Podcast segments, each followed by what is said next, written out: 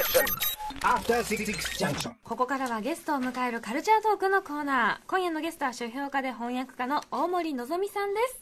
はい、改めてます。はい、改めてよろしくお願いします。はい。えーでは宇垣さんから大森のぞみさんご紹介改めてお願いします。はい大森のぞみさんは書評家翻訳家。責任編集した「ノバ」シリーズ全10巻で第34回日本 SF 大賞特別賞。第45回星雲賞自由部門を受賞。主な著書に20世紀 SF 戦新編 SF 翻訳講座50代からのアイドル入門など。一冊。一冊。異色のもの。を なんかちょっと違うものが埋葬にしておりましたが、そして主な訳書に劉慈欣『三体』これこう共訳ですね。そしてテッド・チャン『息吹』などが挙げられております。ちょっと今日もおそらく、まあ、間違いなく話題になるものがね、はい含まれております、えーということで前回が2018年11月5日ということで、はい。ちょっと2年以上ね経っちゃってねあのーご無沙汰なんですけども月曜日でしたけどもこの時も実は大森さんに、えー、と中華系 SF 来てるよということで、はい。まさにこのケン・リュウによる、まあ、折りたたみ北京これ、まあえー、と現代中国 SF アンソロジーということで、ね、しかもいろいろこう状況を外観するこう解説なんかもついてそう、てそうですね。すごいこの一冊で僕もすごくあのなんていうかいろいろ知りましたはい。というのをご紹介いただきました。でもこの時は全然ね自分がこんな中国 SF にぴったりうん。ハマることになるとは全く思ってなかったんあです。そ の時点では人人事として紹介してたんですけど、まあこういうことになってるらしいよぐらいの。だから1年3か月2か月前ぐらいですね、うんうんうん2018年。そうかでもまさにご自分が訳されて、そうですよね、はい。どっぷり中の人になってるわけですもんねある意味ね。そうかそうか。ということで、まあ、先ほど純駆動書店池袋本店でもその中国 SF のフェアやってますというのがありましたけど、まあ、非常に中華系、まあ、中華系 SF 先ほどもねちょっとこう、はい。定義定義。いえどというところがあなんだけどりまあ、とにかく、まあえっと中国系の作家による SF が非常に盛り上がっているのは事実と。はい。はい、そううですね、ん。はい、あの本当にあの、まあ、純駆動さんでもものすごくたくさん売っていただいたんですけど、やっぱりあの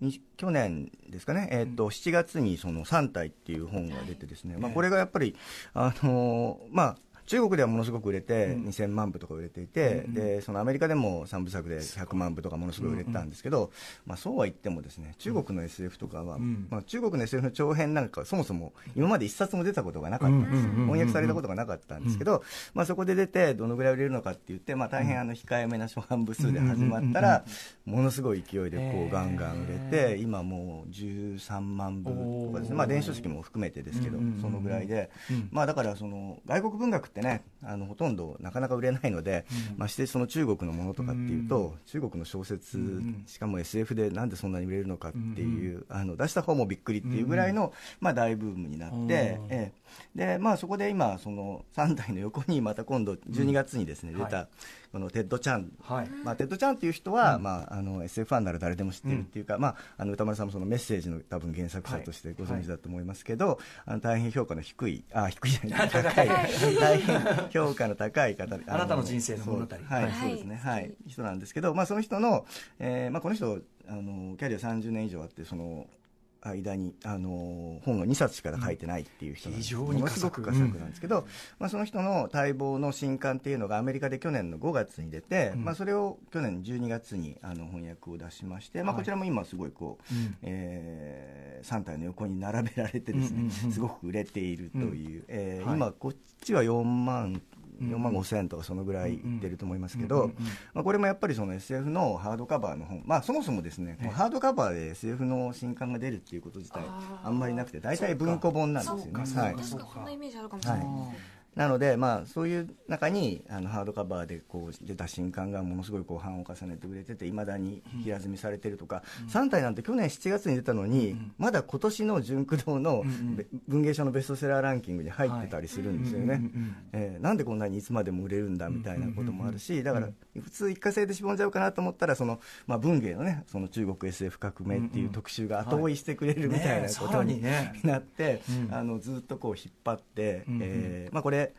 3体っていうのは3部作なので、ええ。まあ、あのすぐにしぼんじゃうとこう あの出す方としては困っちゃうんで、はい。まあ、ちょうど良かったんですけどは、あの予想を上回るですね、その人気でそれがすしかも持続してるっていうので、うんうん。まあ、大変こう出した方としても、うんうん。あの驚いてるという感じですね。これその三体がうん。とか、まあまあ、テッド・チャンはねそれなりにこう映画化もされたし、はいはい。ビッグネームとあるけど、そうですねやっぱりこのなんていうんですかね後ほども作品についても伺いますが、やっぱり作品の力とかってことになるんですかねここまで来ると。あのもちろんその作品の力もすごくて特にやっぱりあの SF を普段読まない人にアピールする力がものすごく強い、うんうん、例えばその小松左京を初めて読んだみたいな、はいはい、その1970年代ぐらいの日本人読者が初めて SF に触れた時の、うん、わこんなすごい話考える人がいるんだみたいなびっくりとか、ドキドキというのを、あの今体験させてくれるっていう、まあ、そういうタイプの SF だと思いますね。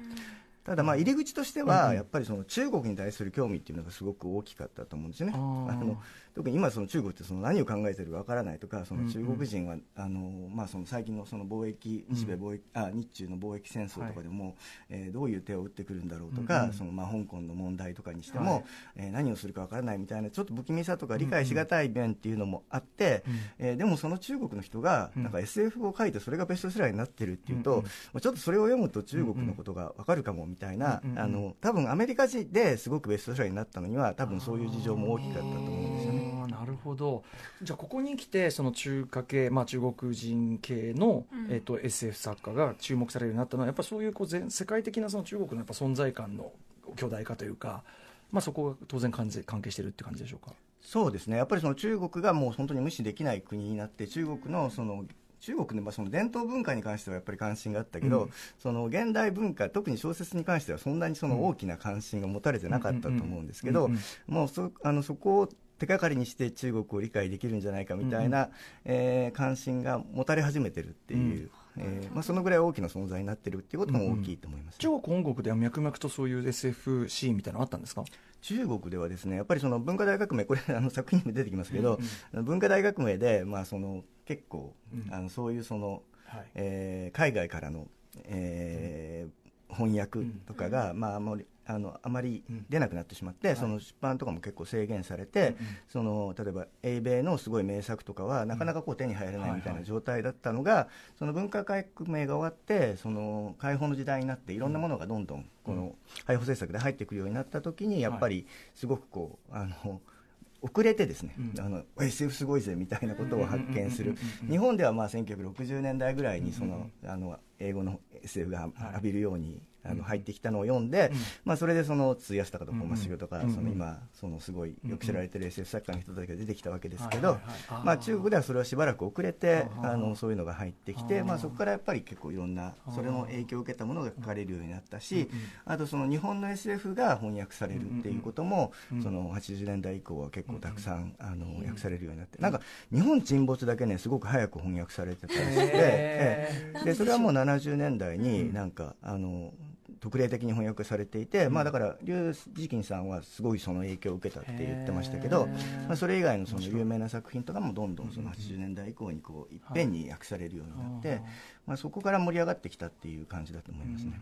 つまりそのなんかねあれですねじゃあ SF 的想像力をすごい今フレッシュにこうこうなんていうの紹介している状態っていうか、ね。ええ、だから SF の年齢が若い。SF 年齢が若い なるほど。いや SF ってすげえいろんなことできるぜみたいな感じですごくこう。結構やっぱり日本人が読むと日本っていうかもうすごくこう例えば40年ぐらい SF 読んできてから読むと、もう3体とかもう今更これみたいなところが最初のうちはやっぱりあるわけですよ。なるほどなるほど、まあ、今だけこんなメッセージとかないでしょみたいな。なんかもうさそういう時代じゃないよみたいにして読んでるんだけどなんかそういうなんか野蛮なその昔読んだこう血がこうう、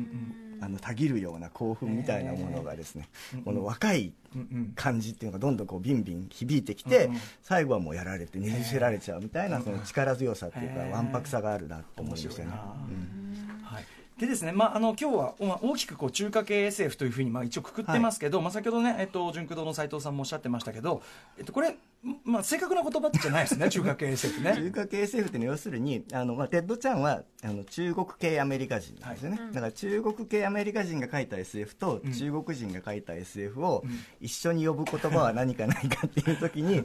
まあ、多分中華系 SF という。本来は直接の関係はない作品なわけですもんね。そうですね。まあ、だから、テッド・チャンはもう、あの、お父さんもお母さんも中国人ですけど、うんうん、えっ、ー、と、二人二人はその台湾に行ってから、あの二人、あの、アメリカに来て、アメリカで出会って結婚して、うん、えー、子供を作って、だからそのテッド・チャン自身はもうアメリカ生まれのアメリカ育ちで、うん、えー、全然全く中国文化の影響は受けずに育ってるんですね。で、まあその、家ではなんか、なんか中国語は使わないようにして英語で育てようみたいなことを思ったらしいので、結構もう、まあ、英語英語的な、うん。その西洋的な育ち方をしているので、えー全然その中国文化うん。でそ,、うん。その文化圏とは全く切り離された状態にいたわけですけど、まあでもあの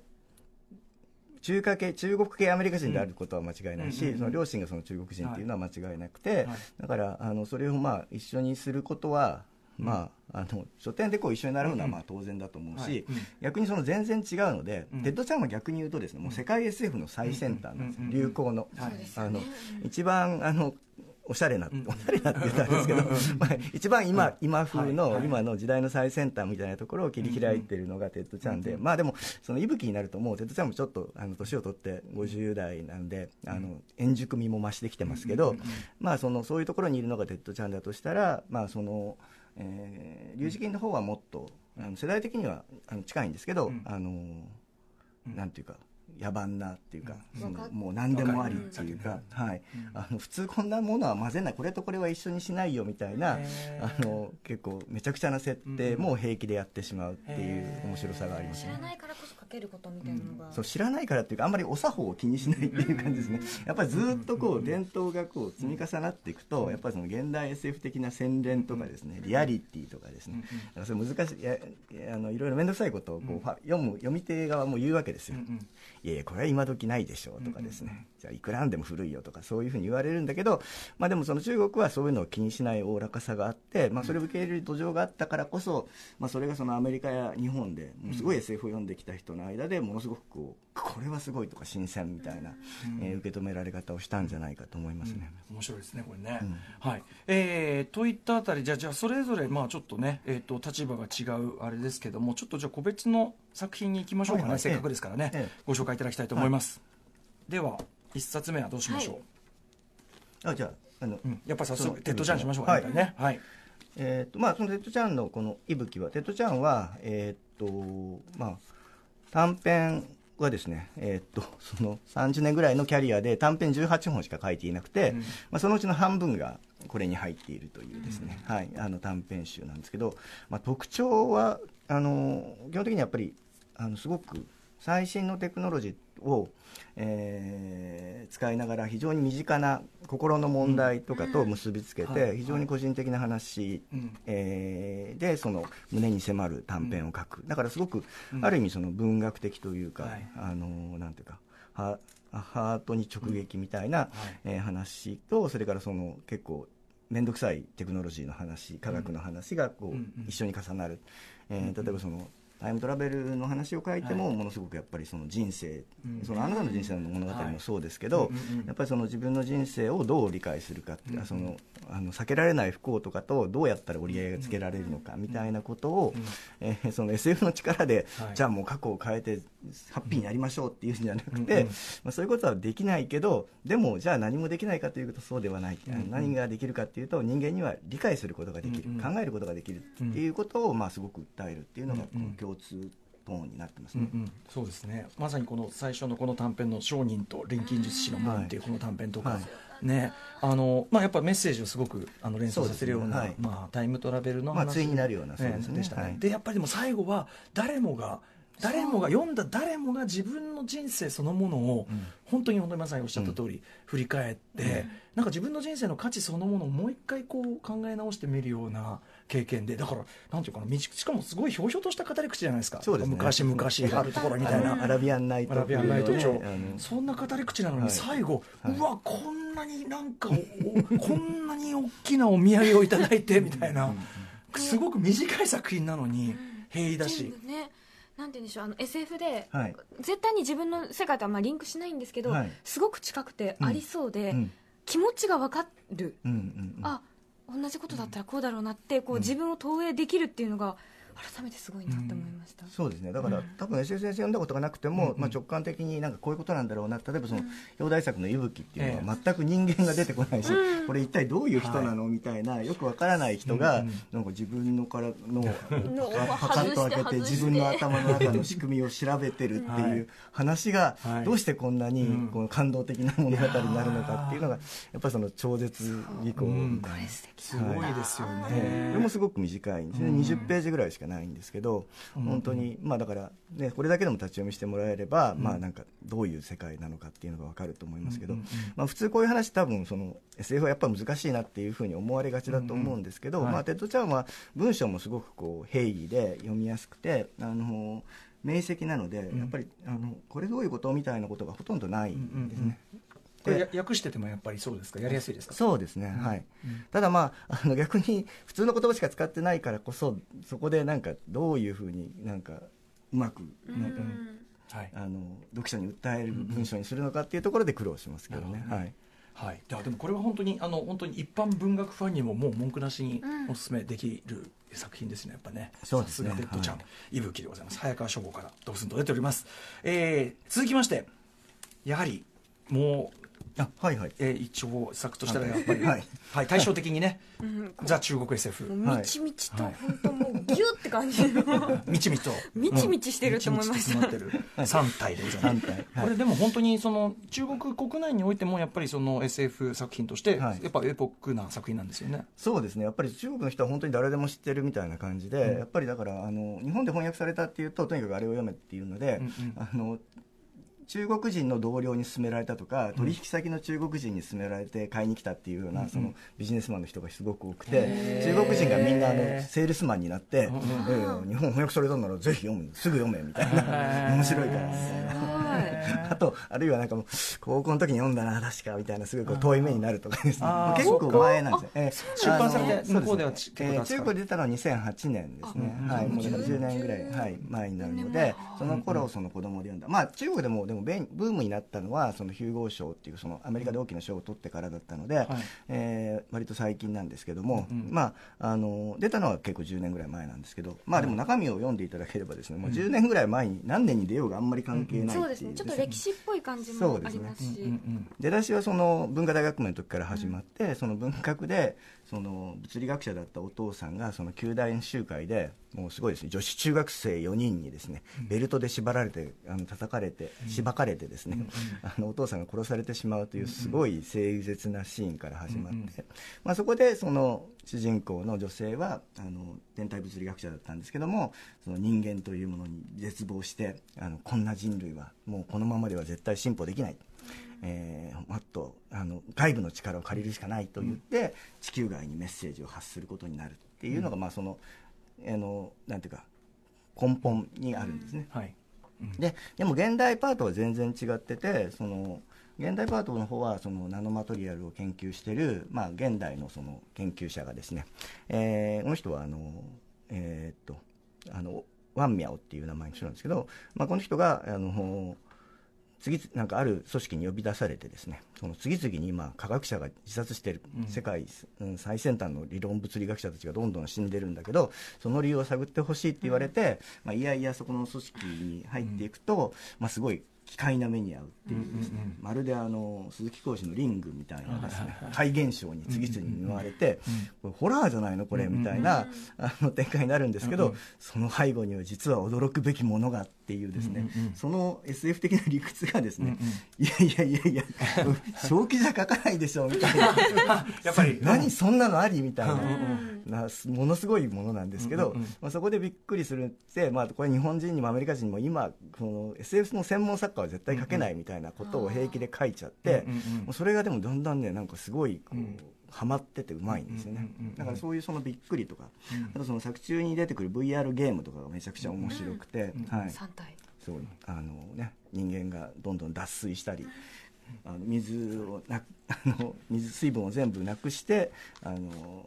気象変動に耐えるとかね、そういうめちゃくちゃなアイデアがたくさん入っててすごい面白いですね。ちなみにこれと三えと三体は一応三部作なんですよね。で、はい、これ今出てるのは？これが一作目で、一作目なんですよ日本では、ね、この後国安森林っていうのと、うん、その詩人衛星死神が永遠に生きると書きますけど、うん、まあそれとその三冊になってて、うん、まあさらに二冊目三冊目はどんどん長くなるという。は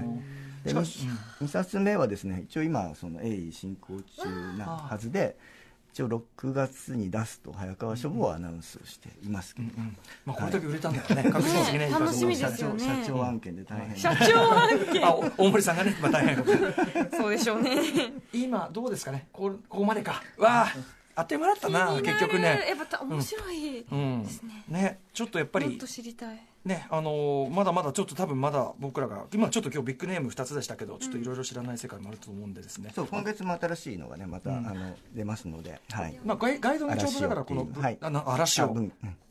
嵐をってのはこれ早川消防からやはりそうですねはい。うん。陳秀ハさん、はい。うんこの辺りも注目ということですかね、はい、それもすごく面白いですね。差しさんってこのね今回のその文芸、ねはい。これがあのガイドブックにもなるかもしれませんね。そうですね、あの中国 SF ガイドもついてますので、はい、はい。天竜の作品も入ってます。はい。ということで、えー、とちょっとお時間が来てしまいましたので大森さん、えー、とお知らせ事などありますか？はい、えー、2月の頭にですね、あのさっきちょっと紹介もしてしていただいたんですけど、2000えー、と21世紀 SF1000 っていう、うんうん。あの10年分のブックガイドをパッケージした本がの2冊目がですね、2010年代分。だから2010年から2019年までに出た1000冊ぐらいの本を1冊で紹介したっていう文庫が あの出ますので、はい、それと一緒にあと2010年代 SF 傑作選っていうこう2010年代に出たいろんな短編の中から傑作を20本集めて2冊に分けて出すっていうですね。まあ、2010年代パッケージの本がまあ2冊2種類出ますので、はい。まあ、それをぜひ手に取っていただければ。後追いで読む我々なんかはすごくありがたいやつですね。そうそうですね。あの星印とかもついてますので、その。お大森さんが散々読んでいただいたそのね 上積みをいただくっていうそれだけチェックしてもらってもいいですし、ありがたいありがはい、はいということで、えー、とありがとうございました。今後ともちょっとあの時間空いてしまいましたけども、はい。えーまあ、SF 方面あとはねアイドル方面も。はいはい。よよろしくお願いします。よろしくお願いします、はえー大森のぞみさんでした。ありがとうございました、はい。After Six Junction.